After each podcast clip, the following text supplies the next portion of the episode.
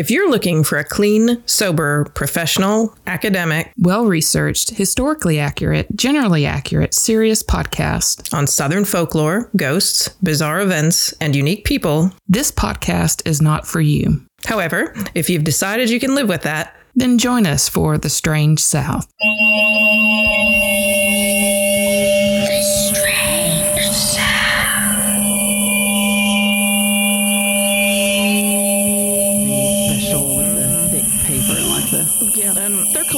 Decade in Was review. Valerie June their first issue, or was it just the one, the first one that you got? Probably the first one I got. Because it's still I- under there. It's a really cool one too. You know, no, I think that may be the first one because I don't know. I have to look it up. Mhm. But I, pr- I got pretty early on because I'm a um I I am a card carrying bitter southerner. And, And that's the only way you can get these, right? yeah, you have to like join their membership and pay so much a month, Mm-hmm. which I do because it is it's quality everything. It's Yeah. quality magazine, quality writing, quality stories, quality photography. Like you said, it's an art piece and it's it's a collectible. So I will be more than happy to. And usually, like like our graphic design uh, magazines, which you know the magazine world, just like newspaper, has kind of gone almost obsolete Mm-hmm. because of the internet and digital printing and or and all of that. But there's still like some some magazines that are out there but you're going to pay more because you know it's not as you don't have as much sponsorship i guess. You don't have as much advertisements. Not you know you don't take your magazine to the poolside. You take your phone. Yeah. And printers, if they have fewer books coming through, right it'll cost them more to produce more. each yeah book. So absolutely so it's more of a it's just like uh, mono records it's become more of a collectible yeah. Um, so I do not kind of blink an eye at paying, you know, 20 over 20 bucks for a magazine because I do see it as like like a hardback book that you would like invest in. Bitter, bitter Southerner. To the Bitter- bitter Southerner. To the BS. and the new Jason Are we Isbell on? version. We are on. We're on. Oh, Yes. good. That Then was our everybody intro. gets the benefit was, of that. That was our We pre like intro. we like the As bitter somebody who has worked in magazines for so long, it's always sad to say because I think magazines have been dying since I started working in magazines. I'm personally That's how I choose my careers as well. It's like, mm-hmm. oh, are, are we fixing to die off and make less money? Then that's what I want to do. Yeah. When I started working, it was like they had just started doing e readers and they were those clunky, just like you slowly had to wait for the page turning graphic to come through. And they, they were a mm-hmm. mess. So it was just like, this is never going to take over. right. Exactly. I feel like though right now I need to do a hi Marleah. I know. Hi, I Patrice. felt Courtney tense I was like, oh, we're going so long and they're not saying hello. Oh my God. How will they know that we've started the show? You know, I would love to say that you may be the least anxious of the three of us, and yet somehow, I'm always the one that's like, why did we not say hello? why are we not using our structure?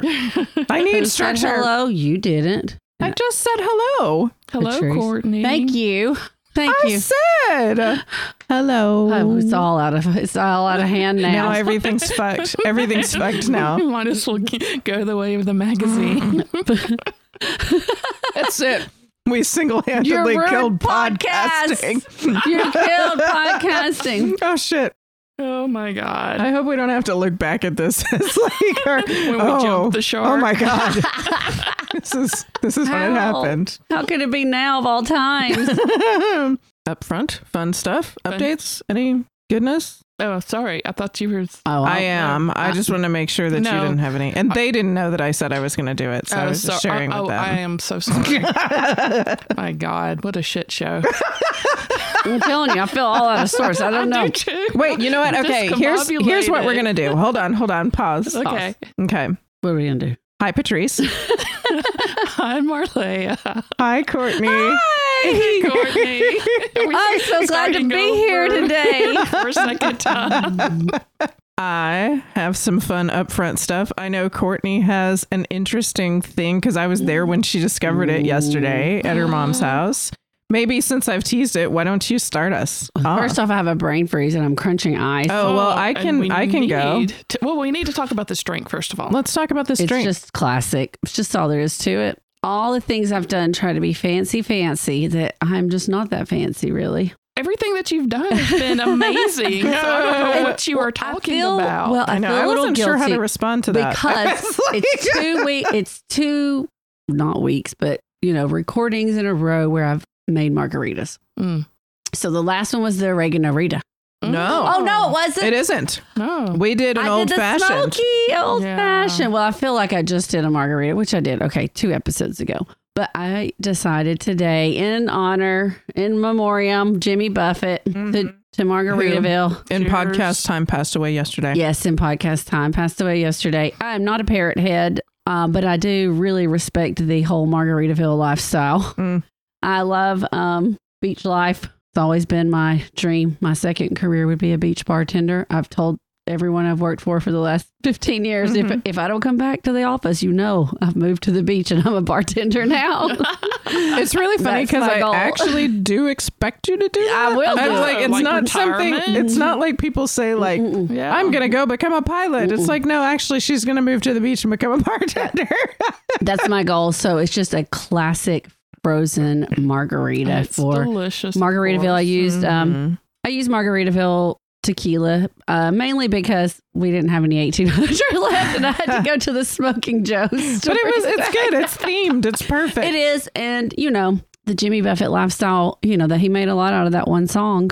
Yeah. Kudos to him for that. Yeah, absolutely. I know, I know, I know some of the other ones, and I was singing them yesterday. But uh, Right. I was just thinking about, you know, we've all heard it, and it's kind of like one of those songs you're like over it, but then sometimes when you hear it, you're like, yes, I'm really in the mood. Well, I also just chill. always sing. Like I spent this whole time before we started Mhm. recording singing it, even though I don't remember all the words Mhm. because that's just what it does. Yep. Right. Everybody knows it. You don't. It's not unpleasant. It's a song you like to sing. No, absolutely. So wasting away again in Margaritaville. That's what we're doing today, and these are frosty and They're Yes. delicious Frosty and, and- cold. They Ah. are. I was treating mine like an ice cream cone at the beginning. Mm. So Well- now we have straws. I've learned over the years the secret. I don't make a lot of frozen drinks, but when I do, it's when I'm at the beach. hmm Oh my Pina god! coladas that I make at the beach, your pina coladas and are you've very got good. to really. It's the ice. You have to put. You have to put a ton of ice. in it. Half of the Mm-hmm. blender needs to be ice, and you need to let it just go, go, go, go, go until it becomes like a smoothie, and then pop it out. the secret of the pina frosty. colada There though you go, is to you're- pour a bunch of rum on top yes, of it. that's the floater. that's, the, that's the whole like. Mm-hmm. Exactly. but these are really good. They're not too sweet. I had to No, add a they're little very bit of- good. Perfect. So fresh lime juice, of course. Mm. Lime juice, triple sec, simple syrup, Margarita and tequila. um, tequila. Delicious. Thank you. Thank you. Mhm. Cheers. Cheers. Cheers. So, Cheers, Jimmy. what do you have in your Mm. lap there? Yeah. So, We're going to take a turn hmm from that beachy lifestyle. I mean, I've got a funny thing to say. I could say it if you want, but you can do this. Say a funny thing right now. One, two, three, go. go. God damn it! okay, so I have a so I have a Ziploc bag because my mother likes to preserve all things in Ziploc bags. well, that's And I found this yesterday. I went to check on her. She um, actually got COVID for the first time last week, but she's doing well. good. Good. So really glad about that. Um, I'd heard about this letter before, um, and I don't know how much I want to say who it was to, um, but I can say who it was from and read the contents of I it. I am so intrigued This right now. this letter is stamped on the front Alabama Department of Corrections inmate mail. did you just find this letter or did you know about this letter? I knew about it, but I wasn't looking for it. I'd heard about it years ago. Okay. Um, and um, I just happened to be, we were cleaning up, doing things, helping mom, going outside. She's got wasp nest. Long story short, these papers fell off of the entryway uh, in the foyer. And I looked down and I was like, what is this? It's from Judith Ann Neely in Wetumpka, Alabama. Oh, From 19. My God, Courtney, what are you doing with From the July letter? 6th, 1983. I'm trying to remember which episode that was, but I think it might have been in the first It ten. was, it was in the early Mhm. ones for sure.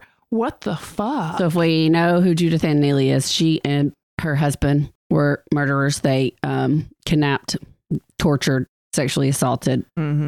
um, a teenager when she was a teenager still. She was Right. 18 years old when she wrote this letter that I'm about to Mhm. read. oh, And she was in DeKalb County Jail in Fort Payne, Alabama, where she was caught because um, McMillican, is that who she? Uh, Uh, Lauren, Lauren or Lori Millican. it's, it's murder than Waffle House. That's Murder what it was. The Waffle House one. Yeah. Yes. So, um, she, um, uh, the jailer at the time in the DeKalb County Jail, this letter was to him. This, and she wrote this to him after she was transferred to Tutwiler Prison in Wetumpka after she was convicted. So the murders happened in 82. She was convicted in 83. And then this is July of 83. This is just a few months after she. So I'm going to keep his name out of it, but I'll just say, like, so it's not a whole lot. There's not a lot to it, but you can just tell when I read it, like, she was an 18 year old. I mean, she did horrible things, and I'm not defending her. She is. And one thing that recently has happened, if you haven't, if you didn't know, in May of this year, she was up for parole again and was denied. Oh wow. and this How was old uh would she be now? She's 59. Wow. yeah, this was episode five, Murder Than Waffles, and that's the same one that you did the Bell Witch. Right. So this was way back. So, and that was when, you know, I mean, she's a local person. I'm from DeKalb County. And so the trial, it kind of, I mean, it was crazy, right? hmm in a very small town in Fort Payne. But this is to the jailer. Dear, dear jailer, hi, how are you? Surprised? Well, I hope that you are doing good and that everything at the jail is okay. I just wanted to write and tell you thanks for everything that you did for me. I appreciate all the visits that you let me have. She was pregnant at the time with her third child, and she had that child behind bars during that time.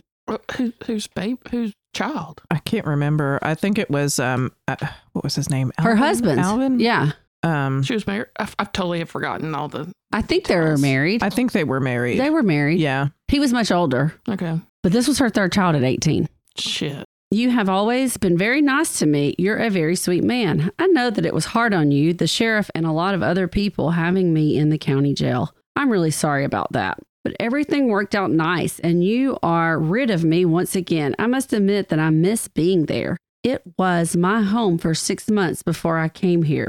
It still seems like home to me. I'd rather be there than here. But I guess that most everyone there is glad that I'm gone. I know that it's easier for you all, but you have to admit that I never caused any problems down there. I'm not one to do that. I mostly keep to myself. Well, what has been going on at the jail in the little time that I've been gone? I hope that you aren't having any problems. Tell everyone that I said hello and that I'm sorry, but I can't write to them. I'm already in trouble for that. Well, I'll close here. Thanks again for everything. Um, I never did call you by your name. She used a nickname there so that I'm not going to use. I've always known you as this nickname, okay? Well, Skeeter. I'll tell you what it is. Well, write to me if you want to. I'd like to know how everyone's doing. Take care. Bye for now. Love, Judy. Wow. Isn't that weird? It's like something that a kid would write to some friend of theirs who just went off to Like college. a letter we wrote wrote in 1980. Oh Yeah. God. So that was Because it's just like she's just a she was 18. 19 year old kid. 19. 18, the 19. Fuck, I have so many questions. So yeah, So weird. Wow. Um, yeah, that was from the 80s. She she has been in Tutwiler since then. hmm She's still there now. Her husband, I'm almost positive they were married. He was convicted for a murder of someone from Georgia. They were both involved in both, but he stood trial for that one and not for the one in DeKalb County. She stood trial for the one in DeKalb County, but not the one in Georgia. He died in prison Mm. in the mid 2000s, and she is still alive at age 59 in Tutwiler. She was sentenced to death, and she was the youngest woman on death row at the time of 18 years old. But in 1999, I think it was Bob. Who was our governor? Bob Jane? I don't know. I don't know. In 1999, our governor commuted her sentence to life in prison, and that's how she gets to go up for parole every so often. But she was denied in May. Holy shit. Mhm. Wow. It was torture like Drano. It was oh, it was bad. terrible. No, the, I remember. the It full, was yeah, the story was impactful for Mhm. sure. And it was, we did that, yeah, episode five. So if you guys want to, you know, I'm not glorifying this by any means. I thought it was just interesting to think. I never knew well, how it's a it's young an she update, yeah. was and like that. You know, I mean, it doesn't, yes, it doesn't hurt to be kind to anyone, even if they are someone like that. Like she was 18 year old, apparently pregnant in jail, and apparently he was kind to her. That didn't, you know, change anything about her outcome. But I mean, Mhm. you know, at least it didn't hurt to, I guess, be nice. Mm-hmm. Yeah. That is so interesting. Isn't it crazy? That is crazy. Mm-hmm. I do, he did not write her back, by the way. That's good. All right, y'all. We'll be right back. Okay.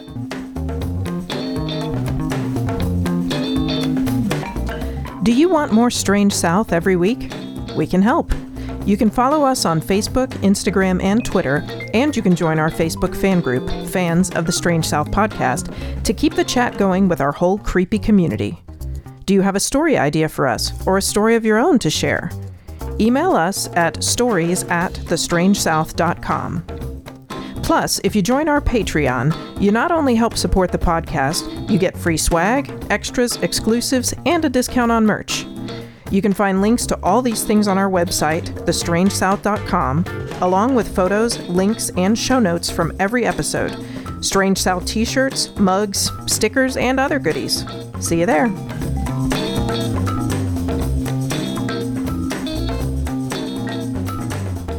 I know. crunch, crunch, crunch, crunch, Crunch, crunch, crunch. We're busy snacking as well. Oh shit, I'm I'm talking. yeah, this is all you. I'm not prepared, so I hope you got something ready to go. Oh my god. I'm actually talking. It's been a minute. Welcome to my shit show. Come along with me. Mm-hmm. I blew out my flip flop. God damn it. on a pop top. Did you spill it again? It's like, I don't know what's happening. I don't know. I back think she needs the sippy cup. I'm There's trying to make booze in sure the it doesn't keep on. And soon it will Maybe render. it's That condensation. frozen concoction that helps me hang on. you said afros and concoctions. Marleah's spilling that frozen concoction everywhere. Mm. what you got for us? All right.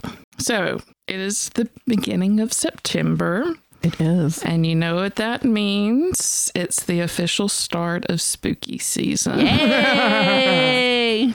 So tonight I've got a chilling tale. Yay! Woo! Love some scary stuff. It is set in the late fall 1923. Okay. So picture this it's prohibition. Boo. Boo. Across the land. The jazz age is in full swing, but Love that. Love You know, speakeasies. not everything. Hate prohibition. Oh my God, yes. Not everything that glitters is gold because the KKK is experiencing a resurgence. Mm.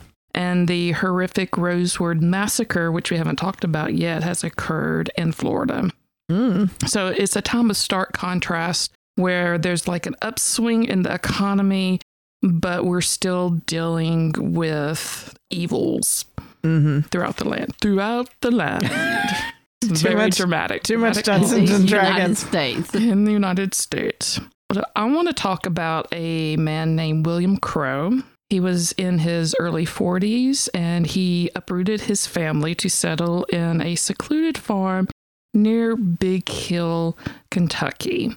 And this is just outside Berea, Kentucky. He was a veteran of World War One, and during the war, William saw like a bunch of terrors of war. Right? It was a pretty horrendous. I mean, all war is horrendous. That's kind of a dumb statement. Hmm.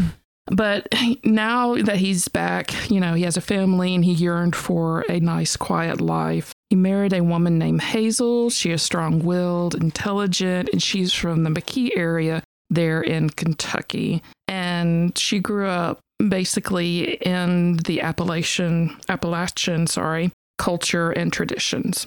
They have two children, Eleanor, who is eight. She's pretty quiet, but very smart and intelligent, like her mom. And she loves exploring uh, the woods and everything. And Henry is a 10 year old who, like his dad, is kind hearted and shares his father's sense of adventure. So during World War One, William Crow was stationed in a village near France. And despite like having their own struggles, the villagers there were incredibly kind to US soldiers. They used these unique symbols to communicate with the Allied soldiers different things because some of them didn't speak speak French, right? So one of the symbols was a cross and a circle, which meant they could shelter, you know, there in whatever location that they were at.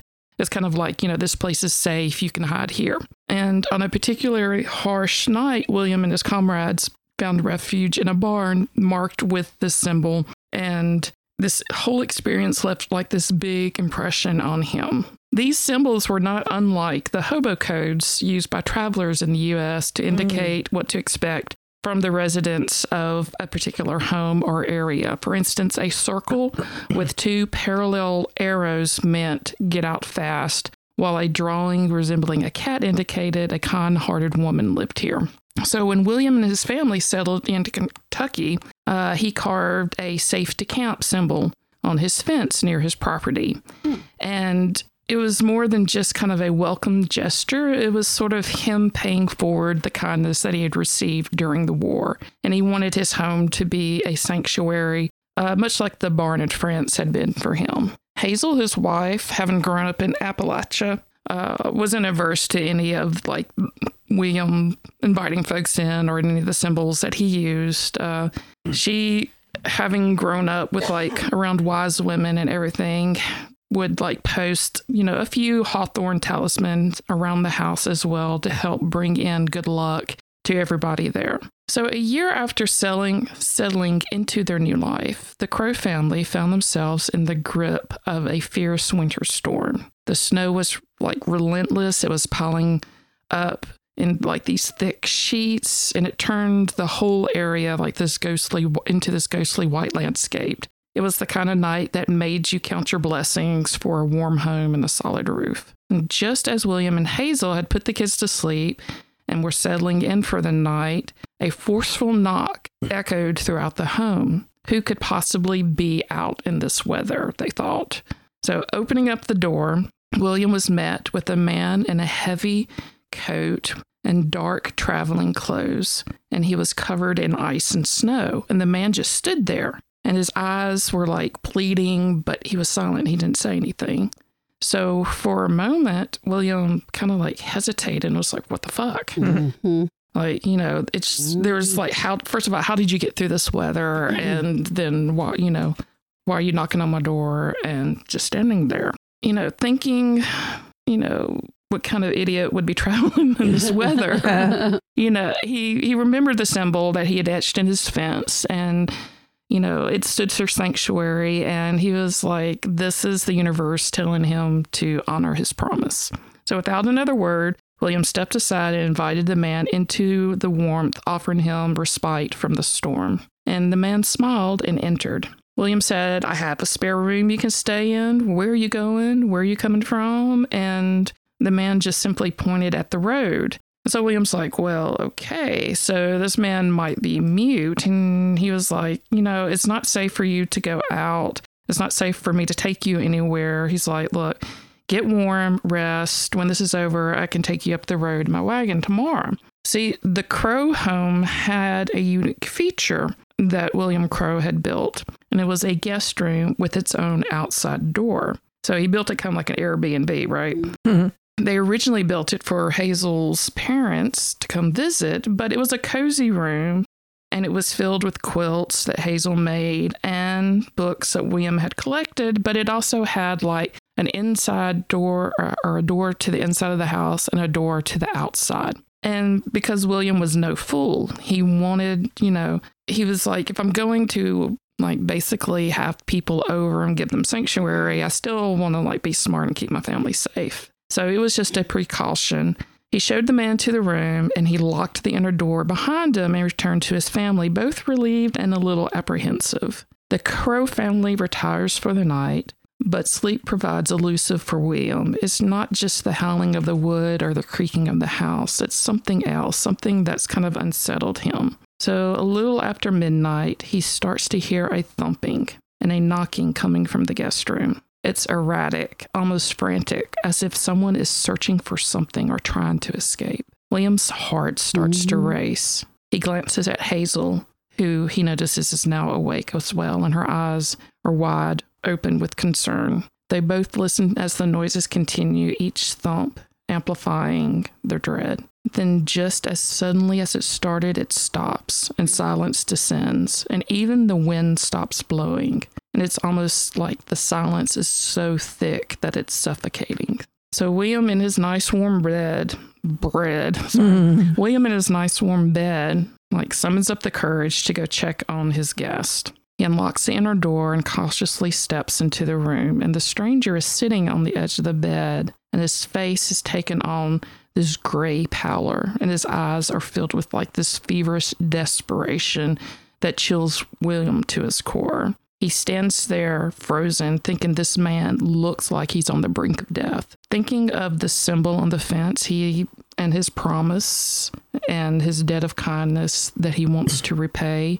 William like gathers up all his muster and he nods to himself and he's like you know regretting never getting that telephone installed to call a doctor but knowing full well that a doctor could not make it out to his home in this weather alone so he locks the inner door behind him and he puts on his warm traveling clothes and he heads for the front door only to find it barricaded by a mountain of snow Oh. and Hazel tells him it's a fool's errand that he won't be able to make it to the doctors in Berea and back in this weather. But William is intent and also very stubborn. And so is the blizzard outside.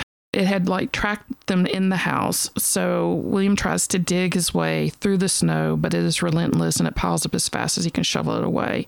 He ends up going to the second story of his house and climbs out a window and goes down and walks over to the barn where they have the horse and buggy. And luckily, the barn wasn't blocked by snow because it was sheltered by trees. So, determined to get this man medical attention, William makes his way to the barn, his lantern barely holding against the biting wind. And upon entering, he finds their horse Molly there, usually calm and gentle, but clearly distressed from the storm. Her eyes are wide and her body is tense. William tries to soothe her, speaking in hushed tones and offering oats, but it's no use. She's too agitated to be harnessed to the buggy. So, defeated, William comes to grips with the futility of these efforts. The storm is unyielding, and Molly is too unsettled to make the journey. He trudges back to the house, his boots laden with snow and his heart burdened with this guilt.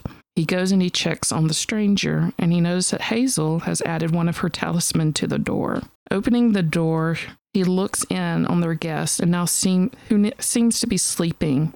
So he goes and he locks the inner door again, and Hazel is waiting for him in the bed, and her face is a blend of worry and a subtle "I told you so" expression about the weather. Now he didn't like ever even talk to this guy though, right? The guy's not doesn't talk. That's So right.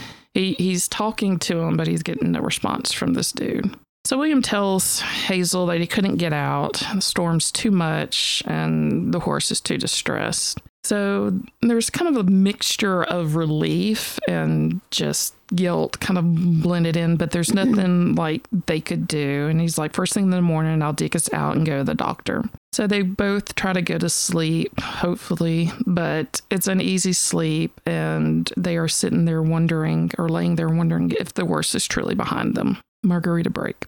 Margarita break. I'm not even taking a break. I'm sorry.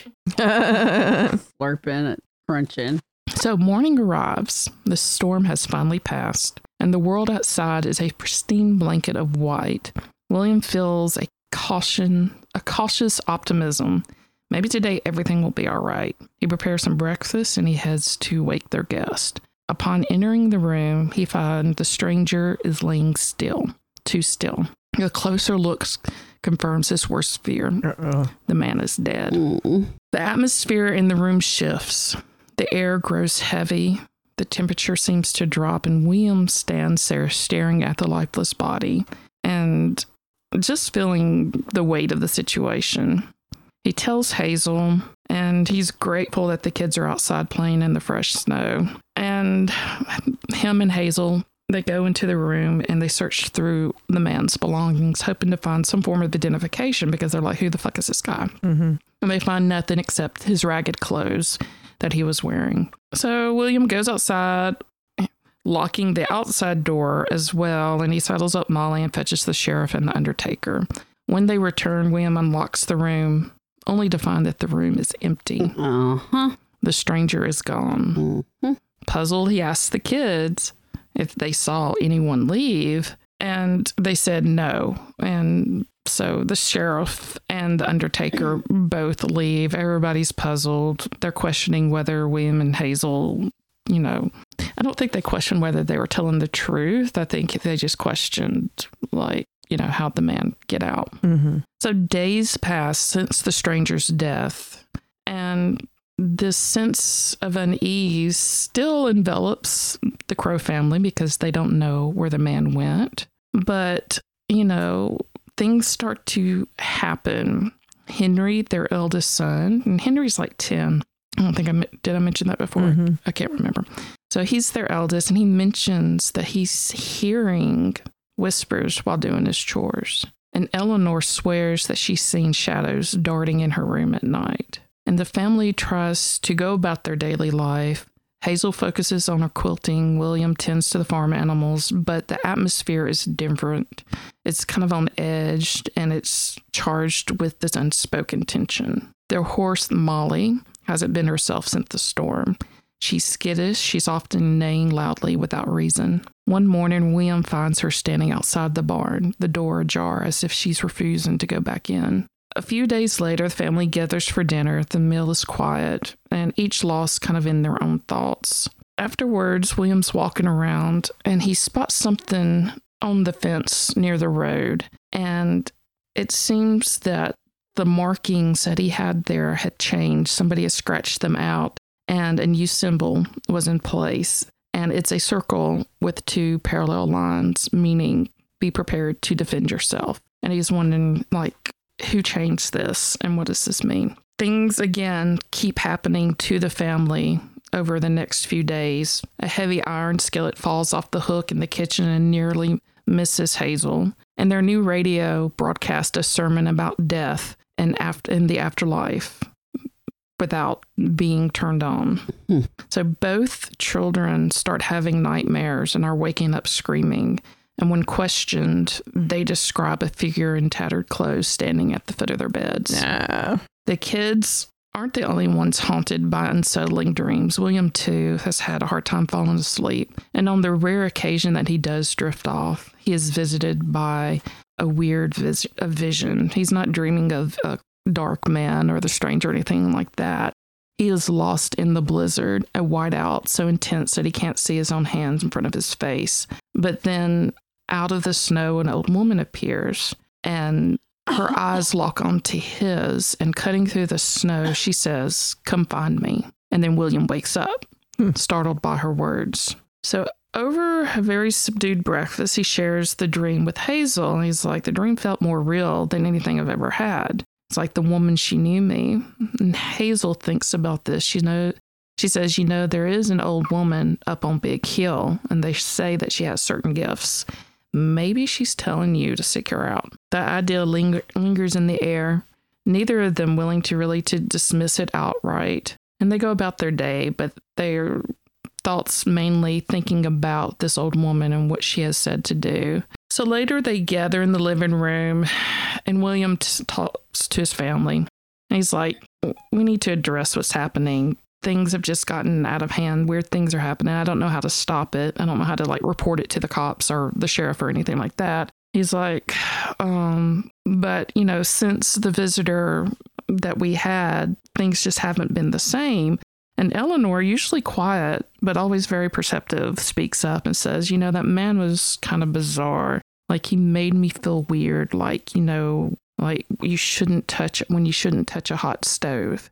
And knowing how much it affected the children, William and Hazel said, You know, we, why don't we just go, why don't, well, William says, why not just go visit the old woman in the big hill and see what she has to say? It's like, it can't hurt anything. So William heads up to the big hill after and he he goes i should say william walks up the big hill he doesn't take molly because molly again has not been the best of moods so william heads up east of big hill and he walks for hours and he doesn't really know where the fuck he's going so he just keeps walking and he happens to stumble upon this secluded cabin at the end of this trail and it's surrounded by herbs and talisman and the door opens, and he's greeted by an elderly woman with piercing eyes. And she's like, I've been expecting you. Mhm. And so she invited William in, and he's kind of taken back. And she's exactly like he imagined. So this old woman listens to William recount the unsettling events that had befallen his family, and he asks her for help. And she looks at him and she's like, And you think I can help you? Mm. And then she's like, Do you believe in the old ways? And William goes, It's not what I believe. Like, it's it's about my family. They're suffering and I can't stand by and do nothing. So the air kind of like grows tense and thick between them. And she's like, Well, in that case, you'll need to sacrifice your firstborn What? under Uh. the full moon Uh-uh. with a twinkle in her eyes. That's and not gonna William help just save anybody sits there horrified, trying to find the best way to like answer this or escape the small cabin. And seeing the fear in his eyes, the old lady starts to cackle. And she's mm. like, I'm just pulling your leg. Ah. That's not how I do things. Very well, I'll help you. But know this you're inviting the old ways into your life, into your home. Are you prepared for what that means? William nods kind of slowly and he's like, You know, if it will bring peace to my family, then yes, I'm prepared. But honestly, I really don't know what this means. So William leaves the cabin, and again, he's confused and has conflicting emotions and trepidations. He knows he's stepping into unknown territory, but he's already in unknown territory with all the things that have been happening at the house and to his family. So he hopes this old woman and her unsettling humor can dispel this darkness. The next day, the old woman arrives at the Crow household, and her demeanor is as icy as the winter air. And she's like, I need to stay the night to do this right. And everyone's like, okay. So, of course, they um, put her up in the guest room, and William double checks the locks on the guest door just to be safe. So that night, William and Hazel lie in bed again, and their ears are tuned in to this concoction of strange sounds coming from the guest room. And they're like, oh, great. And there's muttering and humming, and a low, unsettling kind of droning sound fills the air. And William's like, Did we make a mistake bringing her here? And Hazel's like, I don't know. So they finally fall asleep, and the next morning they wake up to find a bonfire That- roaring in the yard. And William's like, What in the world is going on?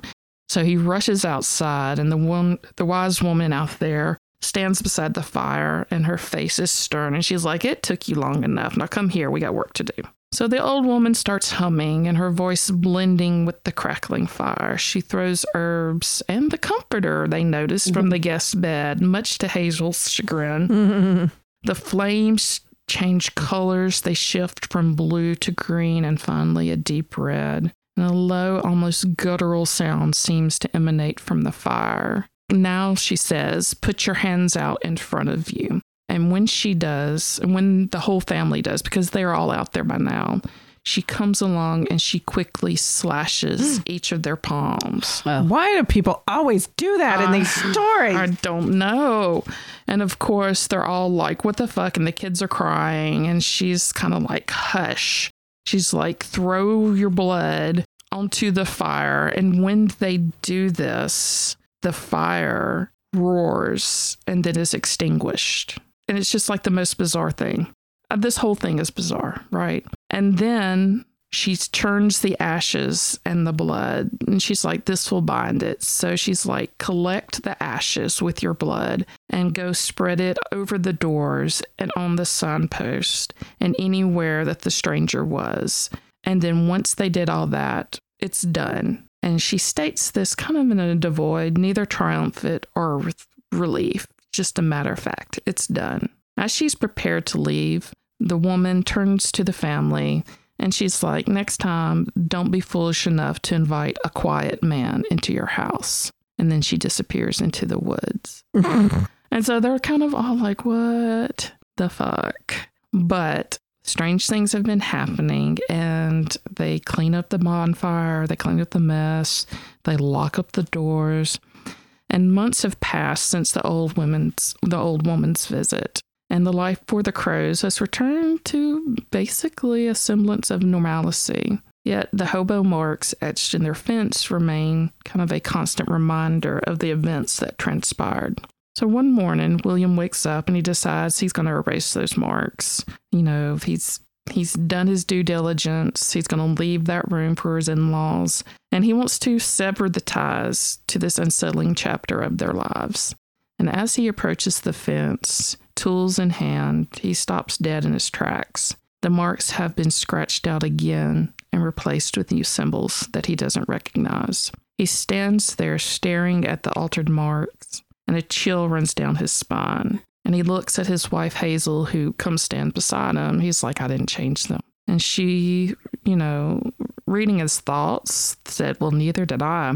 And they both know that their home and their lives have been altered because of this post. Their young daughter, Eleanor, ever the observant one, joins them, and she says, I saw the quiet man by the post last night. Mm. He looked like he wanted to come in, but something was stopping him. And she wasn't really scared. She was more like had a mix of curiosity but cautious. And so Hazel turns to William and says, Maybe it's best to leave the post as it is. And so they did. And now, on cold, snowy nights, people in the area report seeing footprints along that lonely road outside of Berea. And some even claim to see a man sta- standing silently in the snow near the old Crow homestead. When they call to him, he never answers. Mm, Mm. that's cool. So join us next week for the B side and the source of this ghost story. Mm. And remember to mark your calendars for October 6th to kick off the Halloween month at Romero and Eckerbo. And follow us on Instagram, Facebook, and all the things to find out more detail. Thanks, y'all. Thank you. Bye, y'all.